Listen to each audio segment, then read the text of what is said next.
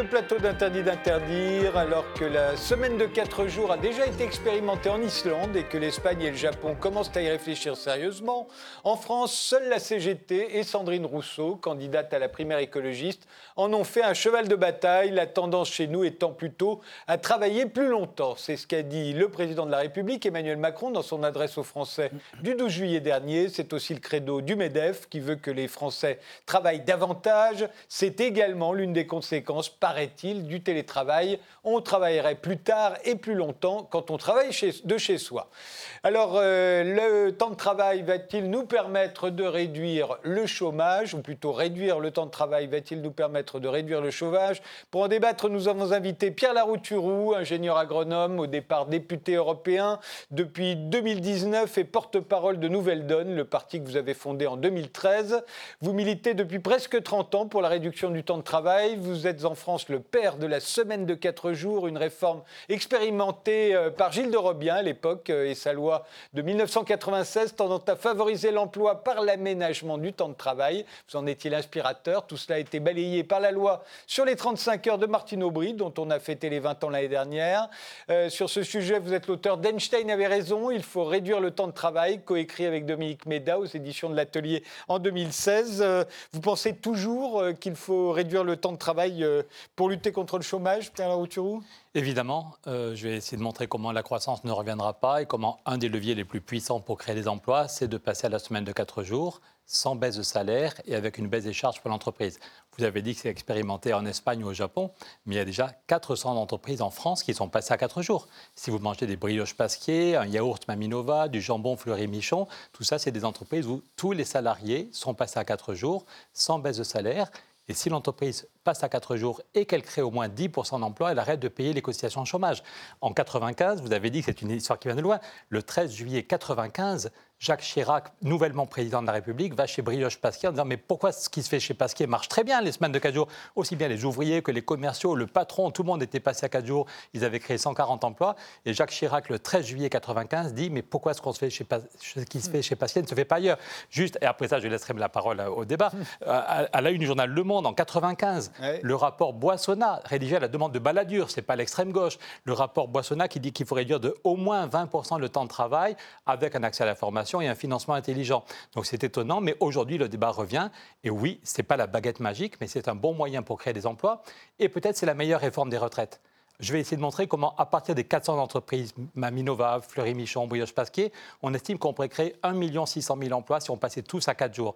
Donc ça donne une qualité de vie nouvelle, ça fait moins de burn-out, c'est l'accès à la formation. Et si on crée 1 600 000 emplois, c'est 1 600 000 personnes qui vont toucher un salaire et qui vont cotiser pour les caisses de retraite. Donc c'est une bonne idée pour vivre mieux. Ceux et celles qui ont un boulot vont vivre mieux. Ceux qui attendaient du boulot vont trouver du, travail. Et la, la réforme des retraites, au lieu de baisser les retraites comme veut faire Bruno Le Maire, on n'aura pas besoin de baisser les retraites pour avoir un équilibre des retraites. Fergan Aziari, vous êtes analyste en politique publique pour plusieurs think tanks, délégué général de l'Académie libre des sciences humaines, membre de la Société d'économie politique, une société savante fondée en 1842 d'inspiration libérale. Elle aussi, vous sortirez le 7 octobre aux presses de la Cité Les écologistes contre la modernité. C'est votre premier essai. Vous pensez, euh, vous, euh, qu'il faut réduire le, le, temps de travail pour lutter contre le chômage? Tout d'abord, je crois qu'il faut rappeler que l'objectif de réduction du temps de travail est un objectif qui est tout à fait euh, légitime, est une aspiration qui, qui euh, s'inscrit dans une tendance euh, séculaire. Donc, plus les sociétés s'enrichissent, moins elles travaillent. Et en ce sens, c'est un processus dont il faut se, réjouir.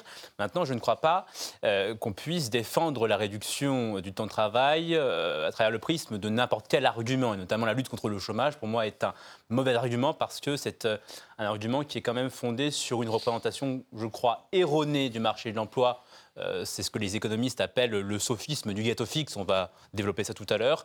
Mais je pense qu'il y a donc des bons arguments en faveur de la réduction du temps de travail. Mais le chômage, en tout cas, n'en est pas un. Ce n'est pas euh, en réduisant le temps de travail euh, par les moyens légaux que l'on offre aux chômeurs et aux pays de meilleures conditions de vie. C'est au mieux une conséquence, la réduction du temps de travail, de la prospérité d'un pays. Ce n'est pas la cause.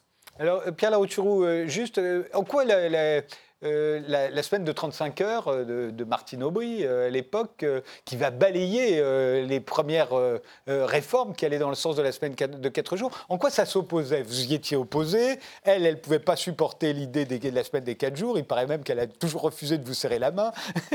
non, depuis ça, c'est voilà. Non, mais d'abord, il faut rappeler. Ça s'est peut-être amélioré, mais voilà. Pourquoi ces, deux, ces deux idées de la réduction du temps de travail se sont-elles opposées Vous avez dit que j'étais le père de la semaine de 4 jours, et c'est vrai que depuis 1993, avec Michel Rocard et d'autres, on se bat. Voilà. Mais celui qui a lancé le débat juste une semaine avant nous, c'est Antoine Riboud, le patron de Danone. C'est pas un homme de la gauche, de la gauche, de la gauche. C'est le patron de BSN Danone, un des plus grands industriels européens, qui a dit juste il faut tenir compte des gains de productivité avec, on a, cette courbe est assez impressionnante, je ne sais pas si on peut la montrer, ah avec les robots, les ordinateurs. voilà. Il y a des courbes que vous nous avez demandé de... Voilà, c'est juste pour éclairer le débat. Mmh. Votre émission est intéressante parce qu'on a une heure, donc voilà. L'évolution de la productivité de 1820 à 1990, les, les, chiffres de l'INSEE. On voit qu'avec les robots, avec les ordinateurs, avec l'intelligence qu'on a mis dans la tête des gens. Le nombre d'étudiants qui font des études après le bac en France a été multiplié par 7. Donc on produit beaucoup, beaucoup plus avec un peu moins de travail. Ce n'est pas une théorie économique. Aux États-Unis, le calcul vient d'être fait par l'ancien bras droit de Clinton, qui relance le débat aux États-Unis, qui dit que globalement, le volume de production dans l'industrie américaine a presque doublé depuis 30 ans. C'est les vrais chiffres, hein. ce n'est pas du pipeau des ordinateurs. mais pour produire presque deux fois plus, avec les robots, les ordinateurs, l'intelligence des gens, on a besoin de 30% de travail en moins. Ça n'est pas la fin du travail, il y a toujours besoin de travail. Les émissions ne se font pas toutes seules, il faut des gens à la technique et des journalistes. Les, carottes ne poussent pas toutes seules, il faut des agriculteurs, il faut des médecins, dans tous les métiers. Il faut du travail, mais moins de travail. Donc globalement, on produit presque deux fois plus avec 30% de travail en moins. Les, les travailleurs américains sont toujours plus productifs que les travailleurs chinois. Un chouïa de, juste, de, juste un chouïa devant nous, parce que si quand vous êtes à Hollywood avec une heure de travail, mais, globalement Donc les, les, travailleurs français aussi sont plus productifs que les travailleurs chinois. Même le Figaro que vous citiez, le Figaro vendredi disait quand même que la France était un des deux pays où la productivité est la plus importante. Et le Figaro rappelait, je ne vais pas sortir tous mes graphiques, le Figaro rappelait qu'on travaille plus en France qu'en Allemagne. Je suis juste mon ami Michel Rocard il y a deux débats dont on n'arrive jamais à parler tranquillement en France, c'est le nucléaire et le temps de travail. On s'engueule avant d'avoir mis un chiffre sur la table. Donc oui, bonne nouvelle, nous sommes un pays qui est assez productif, on a, mis l'intelligence dans la tête des gens, dans les machines, et on produit beaucoup plus. Donc Antoine Riboud, en 93, le patron de Danone, avait fait travailler toutes ses équipes pendant six mois pour vérifier que dans tous les métiers de toutes les filiales de Danone, on pouvait passer à quatre jours avec le financement qu'on propose. Si l'entreprise passe à 4 jours et qu'elle crée des emplois, elle arrête au moins 10% d'emplois, elle arrête de payer les cotisations chômage. Et, Antoine Riboud a vérifié que c'était possible pour tous les métiers, de, euh, les commerciaux, les, producteurs, les gens du service des méthodes, les, les marketing. Voilà. Et Antoine Riboud lance le débat. Et il avait dit il faut passer à 32 heures, 4 jours, sans étape intermédiaire. Il insiste, il faut y aller sans étape intermédiaire, parce que si on baisse de 2 heures le temps de travail ou de 3 heures, ça n'aura pas d'effet. On expérimente avec la loi de Robien 400 entreprises qui passent à 4 jours de façon souple. Je ne vais pas vous dire que le patron travaille exactement comme les commerciaux et les ouvriers, mais tout le monde passe à 4 jours et ça crée des centaines et des milliers d'emplois.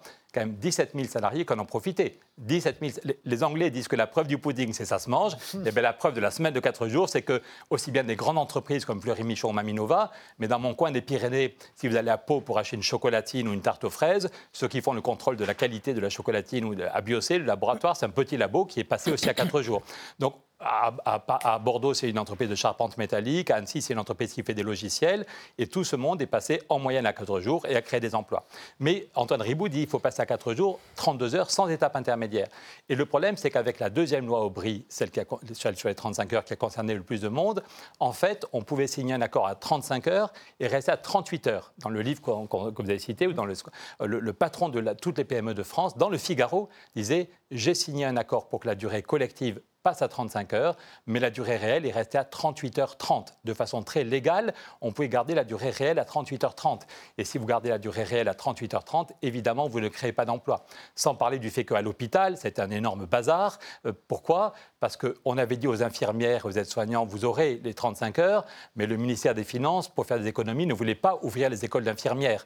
On savait très bien que si on n'avait pas ouvert, les écoles d'infirmières et infirmières trois ans avant, ça était un énorme bazar pour être poli. Mais cela dit, il y a encore plein de personnels soignants qui disent que ce métier est crevant et que si on prend le temps de se former, on pourrait très bien passer à quatre jours. Donc je crois qu'il faut relancer le débat. Vous l'avez dit en Espagne, c'est le gouvernement de Pedro Sanchez qui vient de mettre des dizaines de millions pour expérimenter. En Allemagne, en Belgique, au Japon, On voit bien que la croissance ne revient pas, et c'est un point important, de dire qu'on doit comprendre que la croissance n'est plus la solution. Oui, parce qu'on n'arrête pas de penser que s'il y a de la croissance, on va, on va réduire le chômage, on va, engager des gens. Si vous regardez sur mes réseaux sociaux, vous pourrez trouver une vidéo assez rigolote. On voit Raymond Barre qui dit la croissance revient, Pierre Mauroy qui dit la croissance revient, Balladur qui dit ça y est, la croissance revient, et là Bruno Le Maire nous dit la croissance revient. Voilà, je ne sais pas si on peut faire un zoom, la croissance en France depuis 50 ans. Il faut être très optimiste. Certains vont dire oui, mais la France est un pays pas assez libéral, un État obèse. Voilà, je, vous laisse la 30 secondes. Voilà. regardez, en Allemagne, ils, ont, ils sont décentralisés, ils ont une vraie politique industrielle. Voilà. Donc j'ai apporté la courbe de la croissance en Allemagne. Voilà, voilà la locomotive allemande la locomotive allemande. Euh, je crois qu'il faut être bigleux ou avoir oublié. Voilà, la, voilà. Et comme je suis député européen et rapporteur général du budget, le Parlement m'a donné une grande responsabilité. Je suis responsable de tout le budget pour 2021 de l'Europe. Et avant le virus, j'allais deux fois par mois à Berlin pour négocier. Comme j'allais... Et la dernière conférence de presse avant l'arrivée du virus, il y a 18 mois avant, avant Noël, du patron de la Bundesbank en Allemagne, Jens Weidmann, dit l'Allemagne est en train de retomber en récession. Voilà. Donc même avec une politique industrielle ambitieuse, même avec un accès à la formation meilleur que chez nous. Il y a plein de choses très bien en Allemagne, mais l'Allemagne, la croissance ne revient pas. Donc, si on veut comprendre, si on a compris la gravité du problème du chômage, il faut créer des emplois. Et les deux leviers les plus importants, c'est un vrai plan climat. Euh, avec Jean Jouzel, on propose des financements pour. On peut créer 900 000 emplois. On avait Nicolas Hulot, quand j'ai fait ma grève de la faim en novembre pour obtenir une taxe sur la spéculation. Nicolas Hulot était un des premiers qui nous soutenait. Donc, si on a un vrai plan climat, si on a de l'argent pour isoler les maisons, faire des transports en commun, changer d'agriculture, on peut créer 900 000 emplois. Et avec la semaine de 4 jours, de façon souple et intelligente, avec le financement qu'on propose, on peut créer 1 600 000 emplois. Ce n'est pas moi qui le dis, c'est à partir des 400 entreprises déjà passées à 4 jours. Donc 900 000 emplois avec un vrai plan climat, 1,6 million avec la semaine de 4 jours. Au total, on peut créer 2 500 000 emplois. Si vous créez 2 500 000 emplois, les caisses de retraite, elles sont en excédent. Je le répète, la meilleure réforme des retraites, c'est de créer des emplois de qualité, des emplois bien payés. Avec ces deux réformes, on peut créer 2 500 000 emplois. Et ça change tout pour l'intégration des jeunes. Ça ne règle pas le problème du chômage de longue durée, mais si on crée 2,5 millions d'emplois, on peut avoir partout des territoires zéro chômeur et lutter contre le chômage d'exclusion. La parole est à Fergan Aziari. Alors, plusieurs remarques. Moi, j'avoue que je ne comprends pas pourquoi vous voulez absolument réduire le temps de travail par des moyens politiques, alors même que, si on regarde à travers l'histoire, c'est plutôt un processus qui tend à être spontané à mesure que les gains de productivité augmentent. Vous disiez que euh, le débat sur le temps de travail datait d'il y a quelques décennies, mais en fait c'est un très vieux débat dans la philosophie politique occidentale. C'est-à-dire que déjà dès 1516, euh, Thomas More fantasme sur l'utopie d'une société où seules 6 euh, heures de travail par jour suffisent à satisfaire toutes sortes de besoins. Donc c'est une aspiration qui est universelle et qui commence à être mise en œuvre à partir de la révolution industrielle, avec des gains de productivité qui explosent dans toutes les nations industrialisées et avec du coup une réduction du temps de travail des enfants dans un premier temps, puis des adultes. Il faut rappeler qu'à la fin du 19e siècle, euh, euh, l'Européen moyen travaillait un peu plus de 3000 heures par an pour s'offrir péniblement le niveau de vie euh, du 19e siècle, à une époque où le travail d'enfant était la norme. Et aujourd'hui, on travaille environ 1500 heures. Rappelez-moi à quel moment c'était spontané. Parce que moi, on m'a appris que le 1er mai, c'est l'anniversaire des gens qui sont fait tuer parce qu'ils voulaient réduire le temps de travail. Ils voulaient une loi. Pardon, ça n'a jamais été spontané. Ça n'a jamais été spontané. Le 1er mai, on fait le fait qu'il y a des gens qui, étaient, qui se sont fait tuer parce qu'ils voulaient une loi qui limitait le travail des enfants, qui voulaient une loi qui faisait seulement 10 heures de travail par jour. En 1936, le patronat a expliqué que si on avait des... Pardon, juste en 1906, il a fallu que l'Église et la CGT se mettent ensemble pour euh, obtenir le dimanche comme jour chômé. Et dans le livre qu'on que vous avez cité, Henry Ford, le patron des automobiles Ford, dit il n'y a qu'en France que le patronat est aussi hostile à la RTT. Il n'y a qu'en France qu'on dit que si les gens ont un jour de vacances, ils vont se mettre à boire. Le patronat ne voulait même pas donner le dimanche. Et maintenant, les congés payés, on a, on a à la une du Figaro, les ouvriers vont partir au bord de la mer, ils ne reviendront pas. Si on avait écouté le MEDEF de l'époque, on n'aurait pas de congés payés. Or, maintenant, le tourisme, le premier secteur d'activité, ça n'a en France en France, ça n'a jamais été spontané. Et c'est pour ça que. été spontané. Regardez le processus de réduction de travail. Alors, le 1er mai, on va raconter. Et dernier point, il faut des exonérations. Si vous ne voulez pas baisser les salaires et ne pas abîmer l'entreprise, le patron de Flammarion, après avoir publié le livre qu'on avait fait avec Michel Rocard, voulait passer tout Flammarion en quatre jours. Et je lui ai dit, désolé, mais s'il n'y a plus la loi de Robien, et donc, ou bien tu vas devoir baisser les salaires, ou bien tu vas foutre en l'air, tu vas abîmer ton entreprise. Donc, il faut que la loi intervienne, non pas pour obliger, Martine Aubry ne voulait pas me serrer la main parce que je critiquais le contenu et la méthode. Il ne s'agit pas d'obliger, mais il s'agit de dire que si une entreprise veut passer à quatre jours, elle va créer des emplois Donc il y aura moins de dépenses pour Pôle emploi, il y aura plus de gens qui vont cotiser pour les caisses de retraite. Donc c'est normal qu'on lui mette sur la table de négociation des aides financières qui font que c'est possible sans baisse de salaire. Donc il y a besoin d'une intervention. Dans perspective franco-centrée, moi je vous parle à l'échelle globale, à l'échelle des pays capitalistes. C'est une tendance qui précède euh, euh, l'avènement des, lois sociales. La loi sociale n'a pas la capacité de décréter des gains de productivité, elle vient sanctionner un état de fait. C'est-à-dire que la loi sociale, elle vient sanctionner effectivement une, une, période où les gains de productivité sont tels qu'on peut se permettre. Exactement, je vous ai montré depuis 60 ans les gains de productivité qu'on a fait depuis. Juste voilà. Donc euh, c'est bien, là, c'est bien que l'intervention ici du législateur est inutile et risque d'être contre-productive. Est-ce que je peux terminer si vous, si vous voulez euh, D'accord, c'est faux. Risque d'être contre-productif dans la mesure où parfois la loi impose des standards trop élevés qui ne sont pas adaptés à toutes les situations. Je prends un exemple très simple. Aujourd'hui, vous prenez par exemple un ingénieur euh, qui travaille dans l'informatique et qui gagne, je ne sais pas moi, 60 euros de l'heure. Alors effectivement, cet individu-là, euh, peut se permettre de ne travailler que 20 euh, heures par semaine. Il aura sans doute un train de vie très satisfaisant. Mais moi qui suis un humble travailleur, qui n'ai pas la productivité euh, d'un ingénieur de la tech, si vous m'interdisez de travailler, je ne sais pas moi, plus de X heures par semaine parce que j'ai envie de sécuriser un train de vie qui implique que je dois travailler 40 heures par semaine ou plus pour être satisfait, eh bien, vous simplement m'appauvrissez en m'interdisant de subvenir à mes besoins davantage. Donc, je ne vois pas l'intérêt d'une législation jacobine euh, autoritaire et uniforme, dans la mesure où les gains de productivité conduisent les travailleurs spontanément. C'est une aspiration qui est universelle. Là, on est réveillé, monsieur. Il faut, pas, il faut pas prendre les, il faut, il ne faut pas considérer les classes laborieuses avec condescendance. Aujourd'hui, les gains de productivité, on va pas commencer le raisonnement. Mais ce n'est pas lié. La question du chômage et la question du temps de travail, ce sont deux questions qui sont différentes. Comment ah. expliquez-vous dans votre raisonnement qu'un pays comme la Suisse, qui a une productivité supérieure à celle de la France, euh, qui travaille beaucoup plus que la France, ait éradiqué le chômage sans même recourir Alors, à vos méthodes Je reviens quand même quand vous dites que ça n'a pas de lien. L'air de rien, c'est aux États-Unis celui qui était le ministre du Travail de Bill Clinton. On en parle pour avoir le prix Nobel d'économie. De, Robert Reich. chômage. Mais si, il explique il y a plein de nations il explique qu'on a besoin qui il explique, pardon, regardez cette usine. Regardez la photo qui est derrière Frédéric Tadei. Oh, voilà.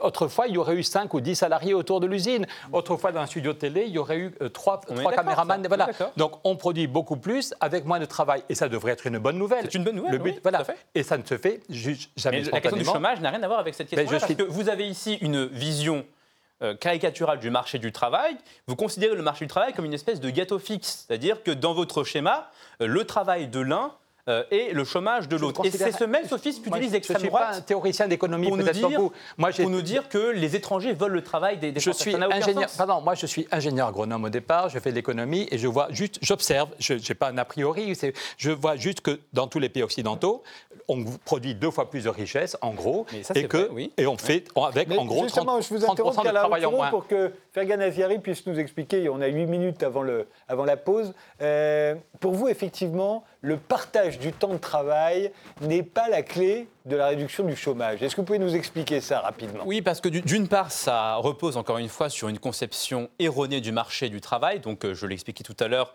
on se représente le marché du travail comme un gâteau fixe. Là encore, c'est le, c'est le Un gâteau qui ne bouge pas et qu'on un, un gâteau qui bouge pas. Et donc, si cette vision était vraie, par exemple, alors l'arrivée massive des femmes sur le marché de l'emploi tout au long du 19e, et du 20e siècle aurait dû aboutir à une explosion du chômage masculin. Évidemment, ce n'est pas ce qui s'est passé parce que le marché du travail n'est pas un gâteau fixe. chaque fois que vous avez. Parce que chaque Non, dans les pays occidentaux, lorsque les femmes sont entrées sur le marché du travail, ça n'a pas abouti à une hausse du chômage. Parce que. Je veux dire, le niveau de. Je vais dans votre sens, ça n'a pas augmenté le chômage parce que aussi le niveau de consommation a augmenté globalement. Tout à fait. Parce que, effectivement, le marché du travail est, une, est une, construction beaucoup plus élastique et donc n'est pas un gâteau fixe. Pareil, si on adhère à votre conception du marché du travail, alors ça veut dire que l'augmentation de la démographie à l'échelle mondiale aurait dû aboutir à une explosion du chômage. Évidemment, ce n'est pas ce qui s'est passé. Donc, dire euh, qu'on va réduire le travail autoritairement pour réduire le chômage, pour moi, c'est une, une, effectivement une, une, contradiction, et d'ailleurs une contradiction qui était déjà moquée au XIXe siècle par un économiste appelé Frédéric Bastiat, qui en 1846 voulait justement moquer les propositions de ceux qui voulaient euh, résorber le chômage par une réduction du temps de travail. Il a écrit un pamphlet appelé La main gauche, la main droite, qui proposait euh, euh, d'empêcher les ouvriers de travailler avec la main droite, comme ça tout le monde est moins productif, et ainsi on augmente le, le nombre d'emplois. Vous voyez que c'est absurde. Et dans la même veine, il y a une histoire que que, Milton Friedman raconte quand il a euh, effectue un voyage en Chine. Il voit des travailleurs en train de euh, travailler avec euh, des, pelles. Demande au, secrétaire du Parti communiste chinois local, mais pourquoi vous ne leur donnez pas des machines? Parce qu'on veut créer des emplois, on ne veut pas qu'ils utilisent des machines. Mais dans ce cas-là, pourquoi vous n'utilisez pas des cuillères pour créer encore plus d'emplois? Vous voyez? Donc peut-être en effet qu'en remplaçant des pelles par des cuillères, vous créez plus d'emplois, mais vous ne créez pas des emplois de qualité. la création d'emplois n'est pas supprimer, Je ne propose pas de supprimer les robots. je ici, dis, vous mais non, pas demandez de réduire artificiellement le temps de travail des travailleurs. Vous dites que c'est une aspiration. Vous dites que c'est une aspiration. Mais si c'est une aspiration, les gens n'ont pas besoin de votre propositions législatives pour réduire le temps de travail. ils le font spontanément s'ils estiment. Ils ne le font pas spontanément ou alors avec une perte de salaire. La plupart des gens l'enquête que vous avez montrée, je ne sais pas si on peut montrer, 69% des Français, si on peut montrer l'enquête qui est sortie la semaine dernière, 69% des Français sont favorables aux 32 heures. Et je pense que le virus fait qu'on a, on a en même temps envie d'avoir un vrai boulot et, et qu'il n'y a pas que le boulot dans la vie. Donc je pense que mmh je pense que beaucoup de gens voudraient un nouvel équilibre, dire le travail c'est important, je, suis intéressé, je prends mon pied au boulot, mais j'ai aussi une vie perso, je n'ai pas, pas, envie d'attendre d'être à la retraite mais pour temps pour vivre. Mais pendant, non, juste, c'est peut-être un détail pour vous, mais les, les 17 000 salariés qui sont passés à 4 jours se l'ont fait sans baisse de salaire.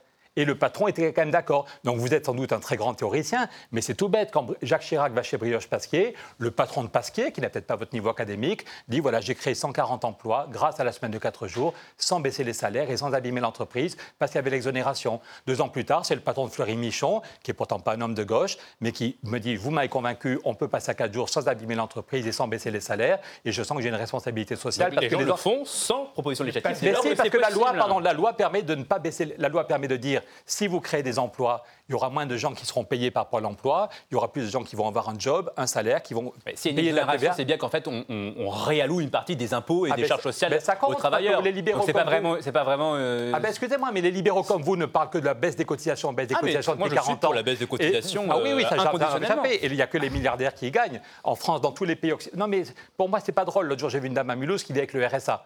Pour moi, le problème du chômage, de la précarité, je rappelle que le chômage fait 15 000 morts chaque année. L'INSERM dit qu'en tant que tel, il y a 15 000 personnes qui meurent en France. Comment fait la Suisse pour être en plein emploi sans votre proposition? Comment fait-elle? Je, finis là-dessus. Pourquoi les salaires sont tellement tirés vers en bas? C'est la peur du chômage qui, dans tous les pays, déséquilibre la négociation.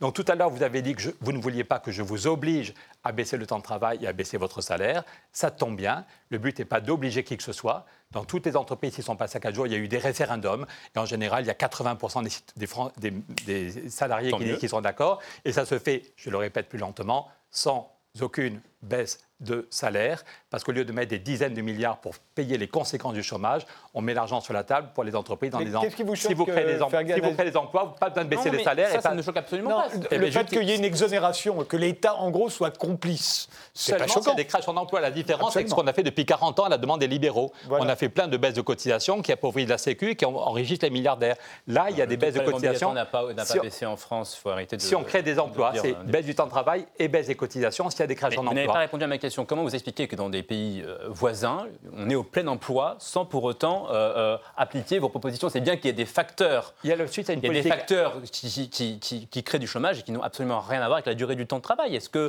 la, législation sociale française ne serait pas une, différence entre certains pays occidentaux plus libéraux que la France avec beaucoup moins de chômage?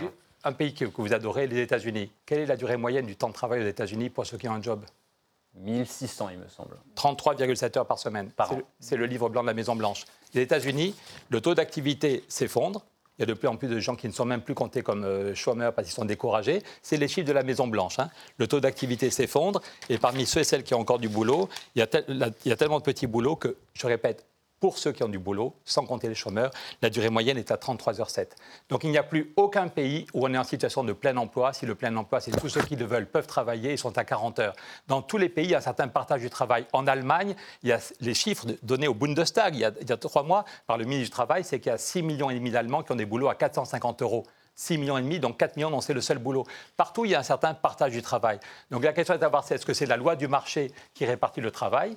Beaucoup en, Beaucoup avec le risque de burn-out pour ceux qui sont à temps plein et des, millions de chômeurs qui sont à zéro heure par semaine Ou est-ce qu'on est capable de négocier? Non pas imposer, mais négocier un partage du travail plus équilibré, sans baisse de salaire. Et ça permet de créer massivement des emplois, ça permet l'accès à la formation. Je voyais l'autre jour un salarié dans une PME qui dit Ça fait 20 ans que je suis dans la même PME, j'ai jamais le temps de me former. Tandis qu'il dit Même si le patron n'est pas d'accord, si je passe à 4 jours, j'aurai un jour par semaine pour me former. Donc on ne dit pas que c'est la baguette magique, mais une réforme qui peut améliorer la qualité de vie des gens et créer 1 600 000 emplois et qui a déjà été testée dans 400 entreprises. Même Raymond Barre, nous disait, avant de nous quitter, Raymond Barre nous avait aidé pour faire passer la loi de Robien, il disait qu'il y avait déjà assez d'expériences réussies pour qu'on accélère. Ça ne voulait pas dire imposer, mais qu'on accélère le mouvement. Non, je pense qu'encore une fois, si on veut résorber le chômage, il faut euh, avoir la lucidité de l'imputer aux, bons facteurs. En France, qui sont les chômeurs? Alors ça, c'est très simple. Quand on regarde les chiffres de l'INSEE, on sait que les chômeurs aujourd'hui sont les peu qualifiés. Malheureusement, ce sont ceux qui n'ont pas beaucoup d'expérience, de qualification, des gens qui sont jeunes, qui ont euh, décroché à l'école. Et on sait très bien, on connaît très bien la législation euh, qui exclut les peu qualifiés du marché de l'emploi. Ça, ça fait un siècle et demi que les économistes commandent cette législation. Ça s'appelle le salaire minimum. C'est-à-dire que dès lors que vous fixez un prix plancher qui est au-dessus de la productivité euh, d'un travailleur, eh bien, il devient tout simplement inemployable. Et c'est la raison pour laquelle aujourd'hui, bon nombre de, personnes peu qualifiées euh, n'ont pas d'emploi. Mais ça n'a rien à voir avec le fait qu'on travaille trop. La preuve, c'est qu'il y a des pays qui travaillent plus que nous et qui sont en plein emploi, comme la Suisse, que M. Larouturou veut, veut complètement éviter, puisqu'il n'a pas répondu à ma question. Et d'ailleurs, ce qui est assez, ce qui est assez intéressant. On va faire une pause. Ce qui est assez intéressant, c'est que quelque part, on admet de plus en plus le diagnostic que je pose. Parce que de plus en plus en France, on fait l'apologie de l'apprentissage. Or, l'apprentissage, qu'est-ce que c'est? C'est précisément une manière détournée de, de déroger aux minima sociaux qui aujourd'hui freinent l'employabilité des, peu qualifiés, s'il revient tout simplement à admettre que c'est bien notre législation sociale qui crée du, front. Y compris chez les jeunes d'ailleurs. On y reviendra après. Je vous interromps tous les deux. On fait, des millions de petits boulots. C'est notre législation sociale, les millions de pauvres et les millions, dizaines de millions de petits boulots aux États-Unis C'est notre législation sociale aux États-Unis aussi On fait une pause. On revient dans deux minutes.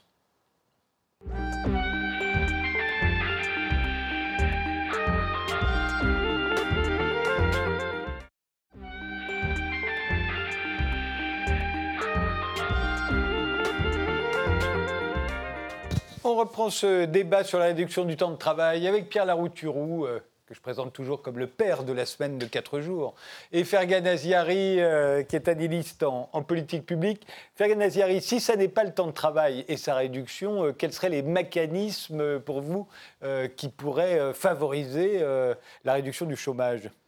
La réduction du chômage, je pense qu'elle nécessite en effet une, plus grande ouverture du marché de l'emploi et une, davantage une libéralisation du marché de l'emploi. Maintenant, la réduction du temps de travail, encore une fois, je le rappelle, je ne suis absolument pas opposé à partir du moment que l'on comprend que c'est moins la cause que la conséquence des prospérités des sociétés modernes. C'est-à-dire que ce qui a favorisé la réduction du temps de travail ces dernières décennies, ces derniers siècles euh, en Occident, c'est la croissance économique, c'est les gains de productivité, c'est l'accumulation d'épargne et de capitaux, euh, c'est le progrès technique. Et ce sont ces processus-là, je crois qu'il faut libérer si on aspire euh, à réduire le temps de travail d'un pays sans pour autant porter atteinte à son niveau de vie. Parce que si un niveau de productivité constant, euh, on réduit le temps de travail des gens, ben, on va simplement les appauvrir ou bien renchérir le coût de la vie, exactement comme ça, s'était passé euh, euh, sous le Front populaire en, 1936. C'est-à-dire qu'on avait une réduction du temps de travail, mais qui a été très mal absorbée parce qu'on avait des gains de productivité qui n'étaient pas très bons.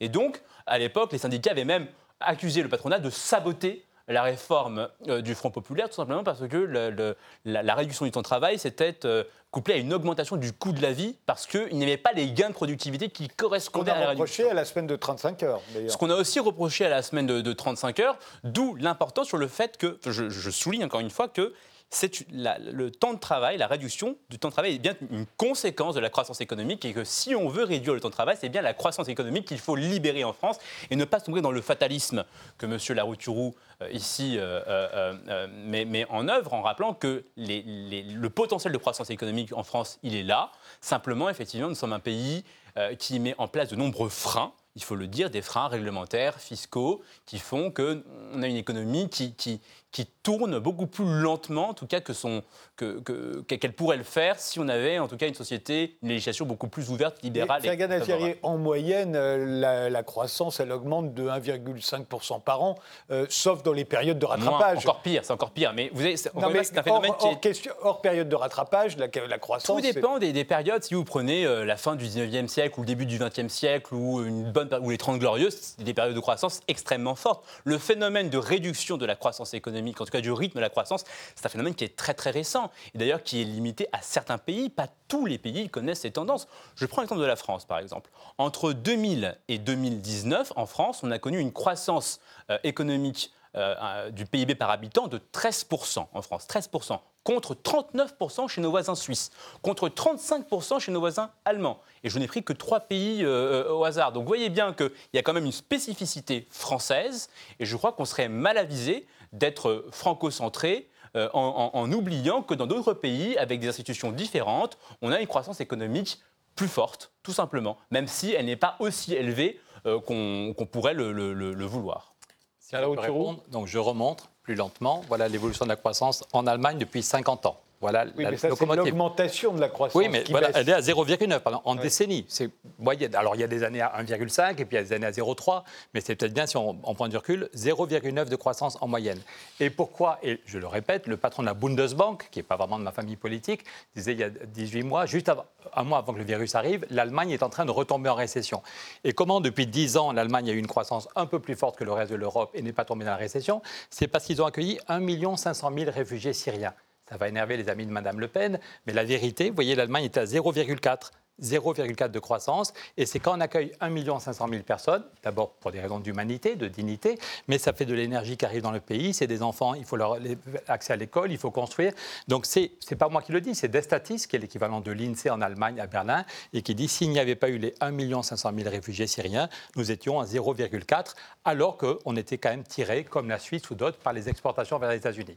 Et sur les États-Unis, puisque pendant la pause, vous expliquez qu'il y avait un pays qui avait une croissance plus forte, juste... Il y en a plusieurs, Nouvelle-Zélande, l'Australie, euh, l'Islande, la le Japon à 0,7. Le Japon, c'est pas un exemple. Quand j'étais étudiant à Sciences Po, on nous expliquait que le Japon allait nous bouffer tout cru, allait dominer l'économie mondiale. Et puis depuis que la bulle a éclaté, ils ont 0,7% de croissance en moyenne depuis 40 ans. Il y a plein de pays de l'OCDE qui ne correspondent pas à, vos, à, vos, à sans votre doute, Sans doute, mais le moteur, ce qui tire comment toute vous la croissance ça? Comment vous expliquez ça? bah oui, bah si, Comment vous expliquez qu'il y a des pays qui sont très dynamiques et d'autres qui ne le sont pas? Je l'explique. Il y a un moteur qui tire la croissance mondiale, c'est les États-Unis. Donc vous nous avez dit pendant la pause que c'était un exemple à vos yeux. Voilà la dette totale des États-Unis depuis l'arrivée de Ronald Reagan, et le pays peut l'économie peut exploser n'importe quand. C'est pas moi qui le dis, c'est il y a trois ans, on l'a oublié avec le virus, à la une des échos, qui n'est pas un journal d'extrême gauche, le FMI redoute une nouvelle crise mondiale. La phrase qui été reprise en gros dans les échos, d'après le FMI, la prochaine crise pourrait être dix fois plus grave que celle de 2008. Voilà. Parce que quand vous avez besoin, pour avoir un peu de croissance, il y a de plus en plus de précaires aux États-Unis, je l'ai montré, des millions d'hommes et de femmes qui n'ont pas de quoi vivre, qui sont dans la rue ou qui ont des boulots merdiques à 600 Et donc, on les pousse à s'endetter, on les pousse à s'endetter. Vous voyez cette courbe. Tant qu'on tenait bon sur Roosevelt, je suis d'un parti qui s'appelle Nouvelle Donne, jusqu'à l'arrivée de Ronald Reagan, il n'y a eu aucune crise économique et pas besoin de dette, ni privée ni publique. Et avec les libéraux, on baisse les, salaires, ce que j'ai montré, on pousse les gens à s'endetter, on dit aux gens, tu n'as pas eu d'augmentation, mais tu peux t'acheter une voiture, on va te prêter l'argent, on baisse les impôts sur les plus riches, donc ça fait la dette publique. C'est vraiment très clair, c'est les chiffres de la Réserve fédérale. Jusqu'à l'arrivée de Ronald Reagan, un système équilibré, depuis l'arrivée de Ronald Reagan et de vos amis les libéraux. Donc la croissance est un peu plus forte, mais d'après le FMI, elle peut péter n'importe quand une crise dix fois plus grave que 2008. Et donc paradoxalement, le virus a provoqué des dégâts humains terribles, mais avec tous les plans de relance, on a mis des centaines de milliards et les centaines de, les milliers de milliards ont relancé la machine. Mais dans deux ou trois ans, la crise que le FMI nous annonçait peut arriver. Donc miser sur la croissance n'est vraiment pas possible. Je le répète, ça n'est pas sérieux. On aura peut-être qu'on va avoir une année pour une Le Maire est content parce qu'il y a un rebond. Oui, tous ceux qui ont un peu d'argent, on va au restaurant, on est content de retourner au resto. Mais ça ne suffit pas pour faire un projet de société, ça suffit pas. Pour... Donc je le redis, les deux leviers pour créer des vrais emplois, c'est agir pour le climat et avoir un financement du temps de travail. Et quand vous avez dit que la, réduction du temps de travail était une conséquence des gains de productivité, est-ce qu'on peut montrer une dernière fois la courbe des gains de productivité que vous avez montrée? On a fait depuis 40 ans des gains de productivité colossaux.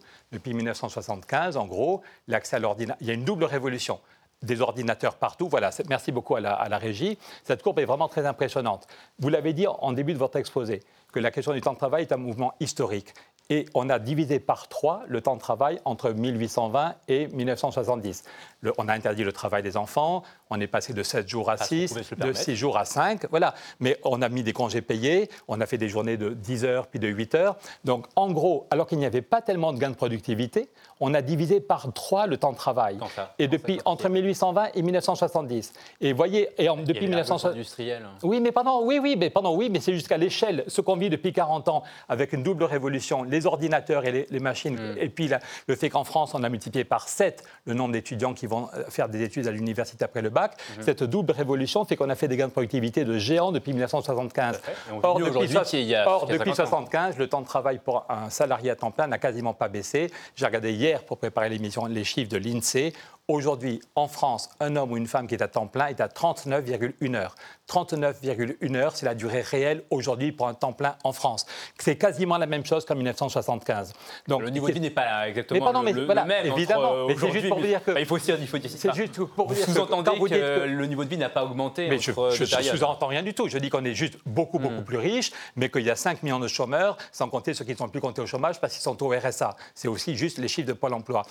Et quand vous dites, je retourne votre argument, quand vous dites que la RTT, la réduction du temps de travail, est un mouvement historique mhm. et que c'est la suite de gains de productivité qu'on doit mieux répartir, eh bien, il se trouve que depuis 1975, donc depuis plus de 50 ans, depuis 45 ans, on a fait des gains de productivité de géants et on n'a quasiment pas changé la définition du temps de travail normal, qui est toujours à 39 heures, d'après l'INSEE. Le temps de travail annuel a quand même baissé, c'est-à-dire qu'au début des années 70, on, a un peu plus on travaillait 1800, 1800 heures annuelles contre 1500 aujourd'hui. Donc euh, ça a quand euh, même Soit on dit qu'on a changé une virgule, soit on dit qu'il y a 5 millions de chômeurs et qu'on se demande comment faire face à ce drame. Pour le chômage, je, vous ai, répondu. Je vous ai parlé du, droit du travail, je vous ai parlé du salaire minimum, et là-dessus, vous ne m'avez pas. Mais je vous dis juste que les pays qui ont mis en place vos politiques libérales euh, ont quand même un, niveau de précarité. je ne vais pas ressortir le niveau de précarité aux États-Unis. Il y a tellement de petits boulots que la durée moyenne réelle, d'après la Maison-Blanche, est à 33 heures. Les petits boulots peu qualifiés, c'est peut-être mieux qu'être euh, au chômage complet, de ne pas avoir de perspective d'ascension sociale.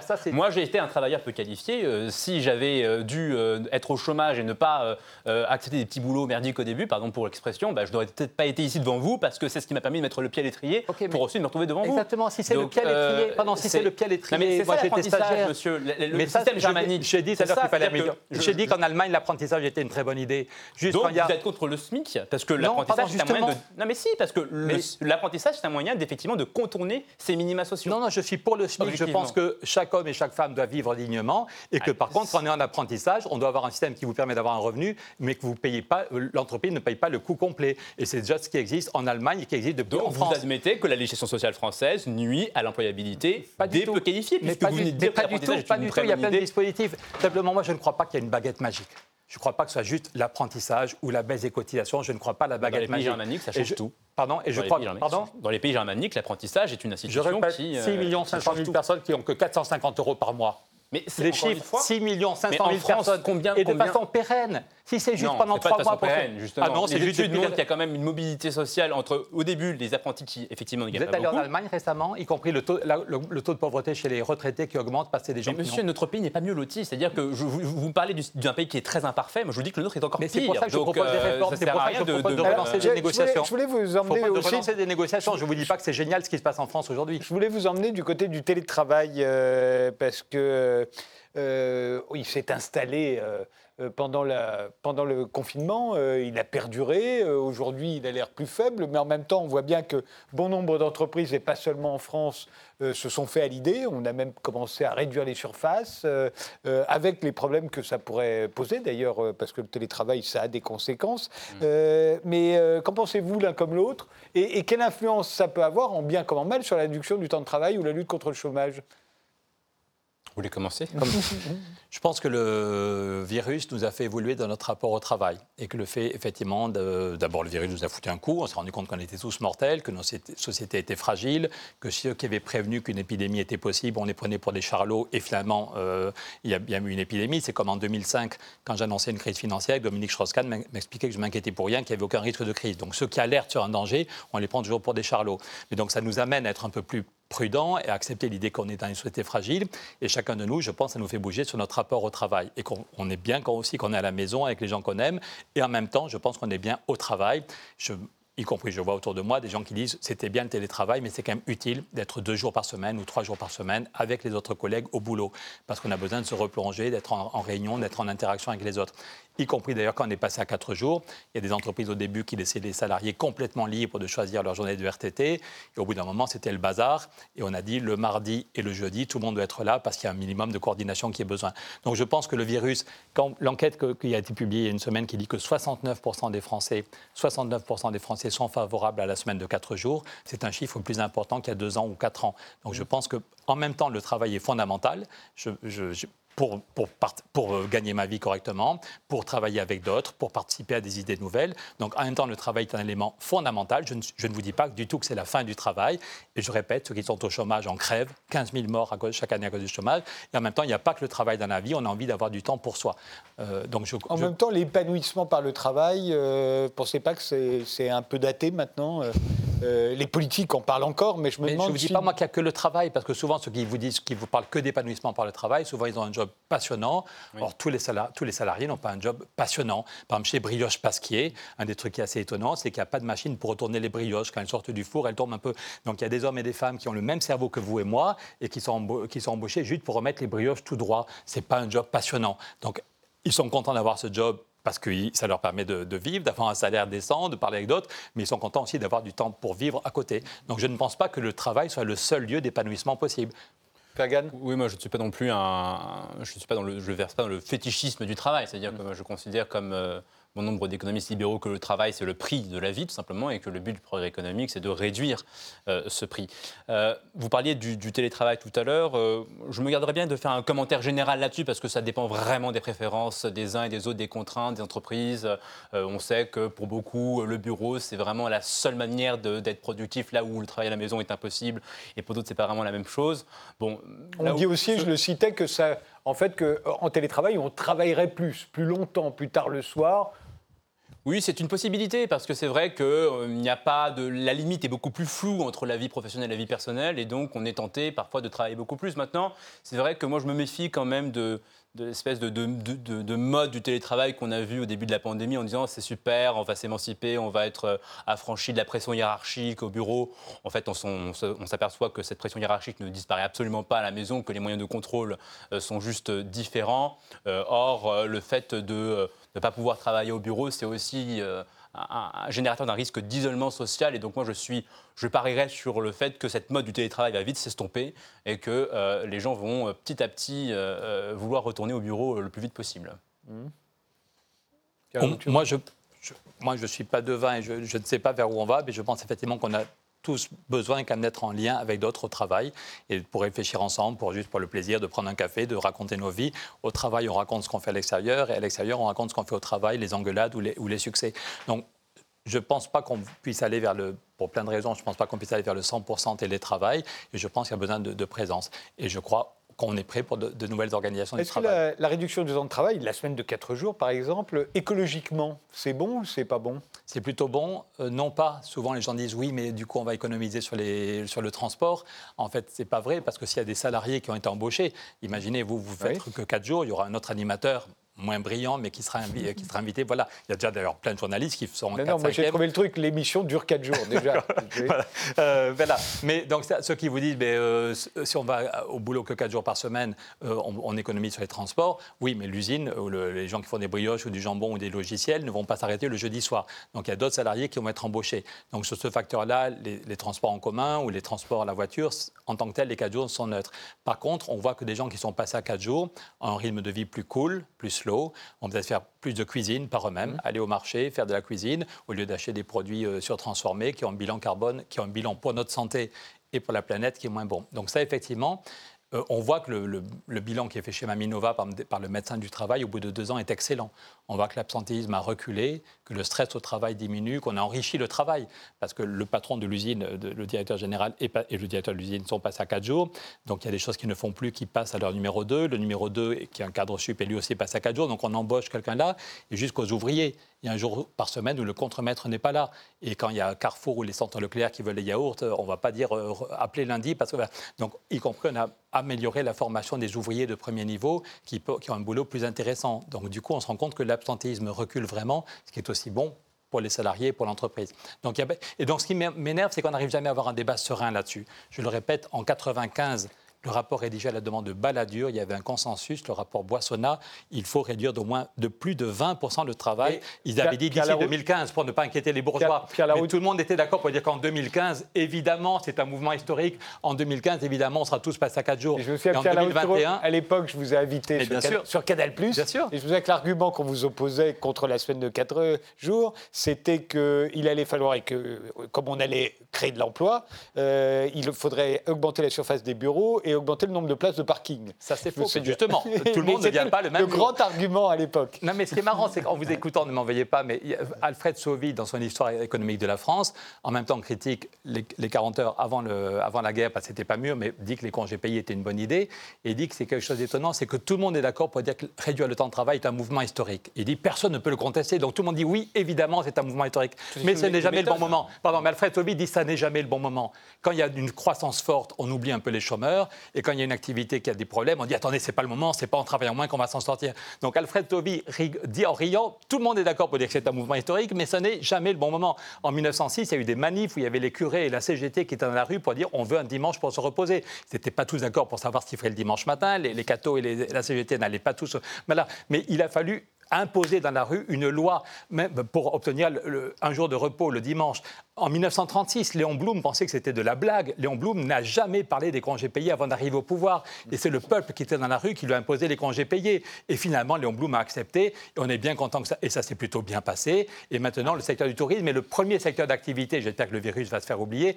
Non, mais si on avait écouté le patronat de l'époque qui disait que les vacances c'était la connerie, les, ouvriers vont partir au bord de la mer, ils ne reviendront pas. Toujours cette vision un peu stupide des ouvriers. Si on avait, eh ben, il n'y aurait pas de congés payés. Ce serait quand même moins, moins cool. Je crois qu'on est tous les trois contents d'avoir quelques vacances pendant l'été. Et en termes d'activité. Vous inversez les causes et les effets, c'est-à-dire que vous imputez à la législation, encore une fois. Ah bon, il y avait les congés payés, il n'y a pas eu besoin de loi. Vous imputez à la législation euh, euh, une dynamique qui est propre et interne au capitalisme. Ah, ça, c'est formidable. Alors, j'ai rien compris.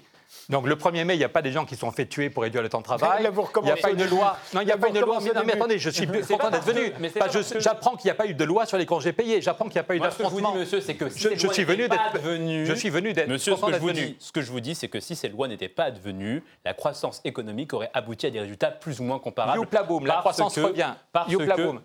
Mais aujourd'hui, elle n'existe pas. Je suis d'accord. Je suis le premier avec vous à déplorer le fait que nous connaissons une croissance économique à tonnes, mais je n'imputerai pas euh, euh, cette réalité au même facteur que vous. Simplement ce que je veux dire, c'est que, encore une fois, cette tendance du, temps de travail, euh, de la réduction du temps de travail, c'est une tendance qui n'est pas française, qui est universelle et qui a lieu indépendamment des agendas euh, législatifs et politiques des faire le, Pour faire le point sur la réduction du temps de travail, aujourd'hui, si vous regardez à l'échelle de notre existence, euh, donc si on enlève nos études, notre retraite, nos vacances et notre temps de sommeil, on ne travaille plus que 10% de notre vie. C'est pour ça que c'est étonnant que, en même temps, le travail. Oui. Oui, mais encore une fois, vous, Frédéric, vous avez un job intéressant. Et bien, chaque jour, vous êtes un, débat intéressant. Vous êtes du travail payé. Pas, oui, non, mais le travail reste quand même un élément important pour vous. Il n'y a pas que ça dans votre vie. Et moi, là, je suis député. Euh, voilà, quand je suis arrivé, vous m'avez demandé est-ce que c'est intéressant le job de député à Bruxelles? Et c'est vraiment intéressant. Il n'y a pas que ça dans ma vie. Mais oui, c'est quand même c'est important pour nous pour se construire et le revenu. Donc c'est juste, juste ridicule. Dans 20 ans, les gens diront mais ils ont été débiles. Ils auraient tous tous pu passer à 4 jours, vivre bien, que ceux qui avaient un job allaient garder leur job et simplement on limite le risque de burn-out. On leur demandait même pas de baisser les salaires.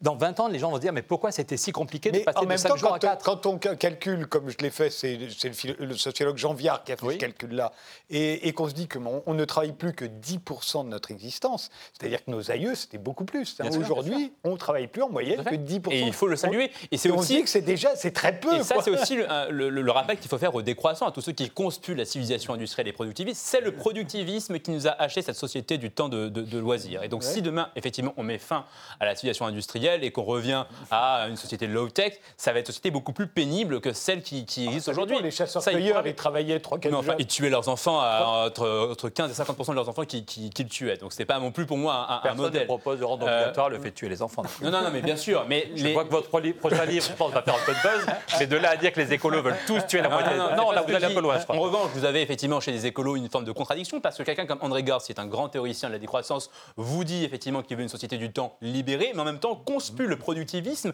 qui a permis justement à cette société du temps euh, libérée d'advenir. Donc elle a une contradiction, je crois, qui est euh, insoluble. Mais le productivisme, pardon, c'est pas le sujet d'aujourd'hui, mais le mot est très très. c'est comme le cholestérol. d'aujourd'hui. Non, pardon. C'est exactement parce que la réduction du temps de travail est liée au développement du productivisme et à la société industrielle. Mais écoutez, le euh, encore une fois, par des agriculteurs sont très contents qu'on ait fait des gains de productivité. Euh, aujourd'hui, avec juste 3% de la population qui est agriculteur, on arrive à nourrir tout le monde. Et en même temps, les mêmes agriculteurs vous disent qu'ils sont quand même inquiets de bouffer le, nombre de phytosanitaires, le nombre de cancers chez les agriculteurs qui augmente dans leur, dans leur village. Et donc, si on les aide en gardant un bon niveau de production, si on les aide en quelques années à aller vers l'agriculture où il y a moins de produits chimiques, c'est meilleur pour leur santé, c'est meilleur pour la planète. Donc, on peut avoir un haut niveau de production sans un productivisme qui fout en l'air la santé des paysans et notre santé et les terres. Donc on peut avoir un débat un peu plus subtil sur ce qu'est le productivisme. Mais est-ce que le. Alors pour finir, il nous reste 3 minutes 30. Le temps de travail en soi, est-ce que ça n'est pas un concept qui a. Est-ce que c'est un concept qui a encore de l'avenir, à vrai dire, de raisonner le travail en termes de temps? Moi, à vrai dire, je ne sais pas combien de temps je travaille. Pardon, il y a quand même des jours où vous, avez raison, parce que j'imagine que quand vous réfléchissez à une émission, si vous avez lu ah un bouquin, vous parlez à un voilà. Ok, mais d'abord, vous êtes une profession intellectuelle qui a, vraiment une grande liberté. Mais il y a quand même des jours où vous mettez un costume, je ne sais pas si vous êtes toujours en costume, même le dimanche matin. Ah, ok, pardon. Moi, il y a des jours où je ne suis pas en costume, mais par contre, quand je vais au Parlement européen ou quand je viens faire une émission de débat, voilà. Donc, je crois quand même que pour la plupart d'entre nous, on sait les jours où on va au boulot et les jours où on n'y va pas. Et c'est pour ça qu'on en revient. C'est pour ça qu'on en revient au fait que c'est le nombre de jours qui compte et pas le nombre Je répète Antoine Riboud en 93, il, il dit qu'il faut passer à 4 jours 32 heures, sans étape intermédiaire. Donc pour ceux et celles qui comptent leurs heures, c'est 32 heures, mais ce qui compte, c'est que c'est le nombre de jours qui diminue. Et quel que soit notre métier, on sait en gros le nombre de jours où on va au boulot et le nombre et les jours où on n'y va pas. je ne comprends pas très bien ce que vous dites là, parce que 4 euh, heures, 24 heures enfin 4 jours, 24 heures sur 24, euh, c'est... Euh, c'est pas ce qu'on propose. C'est pour ça que je dis, pour ceux qui comptent leurs heures, c'est bien du 32 heures. Mais un, journaliste ne compte pas forcément ses heures. Moi, j'étais consultant avant. On facturait les jours d'ailleurs. Mmh. L'unité pour facturer un avocat ou un consultant, c'est les jours ou c'est les heures. Donc le, le travail, on informaticien, il fait des jours. Quand vous demandez à, changer le système informatique de votre entreprise, on vous dit que ça va être 150 jours de travail. Mais les heures sont contractualisées à l'avance, c'est normal, parce que vous avez déjà un jour et des, heures qui sont définies. Donc, je, je, euh, dis que la question du travail, encore une fois, ça n'est pas la fin du travail, je le répète, ça n'est pas, on ne va pas vivre sans travail, c'est une utopie.